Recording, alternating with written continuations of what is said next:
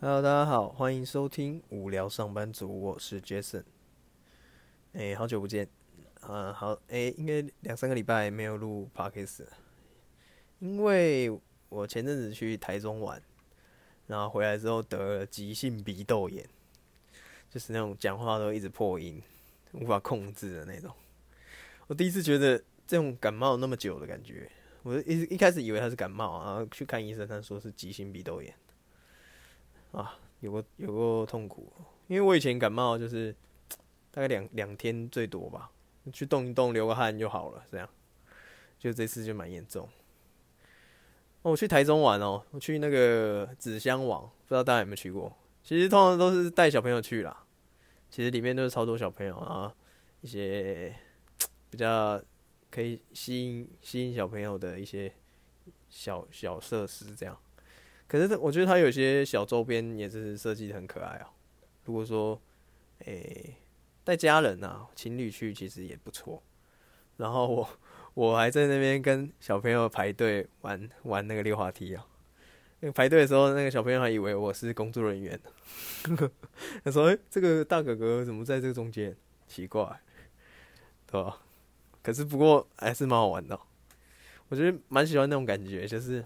去到一个地方，然后就抛下一些现实的一些包袱吧，然后就放松去玩一下，不要去在在意任何东西，这样那种放松感，我觉得不错。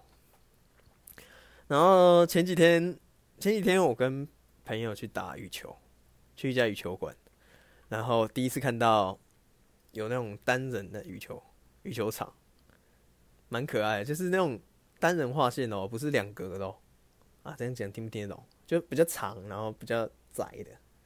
我第一次看到，我觉得很很酷诶，就蛮适合那种两个人而已就可以去打的，然后就不会太累啊，因为你不用左右不用跑那么开，对吧、然后又又可以打的，也是有运动到啊，还蛮舒服的这样。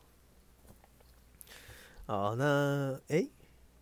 因为我前几天跟朋友，因为朋友问我债券啊，我就跟他解释一下债券是什么东西，那跟大家分享一下。那什么是债券？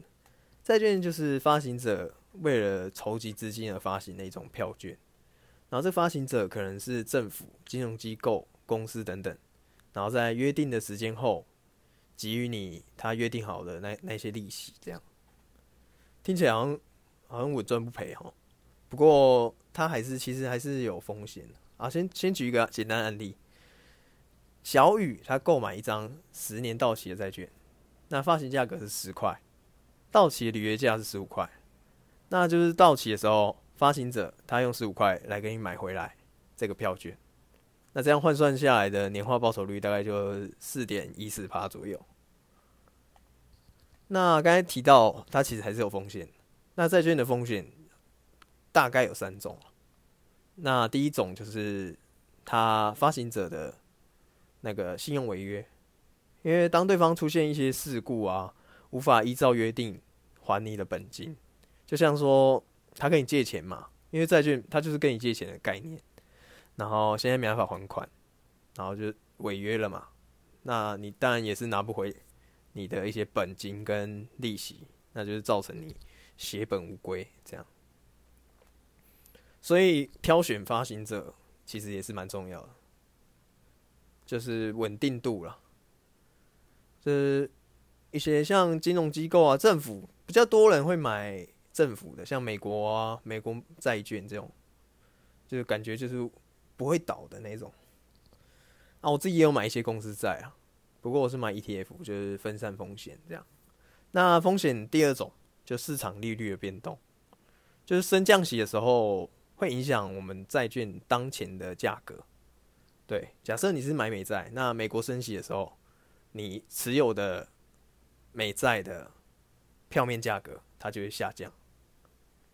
然后如果是降息，就会上升。这这就是 要去趋近于它的那个殖利率的关系，所以它的价格就会先波动。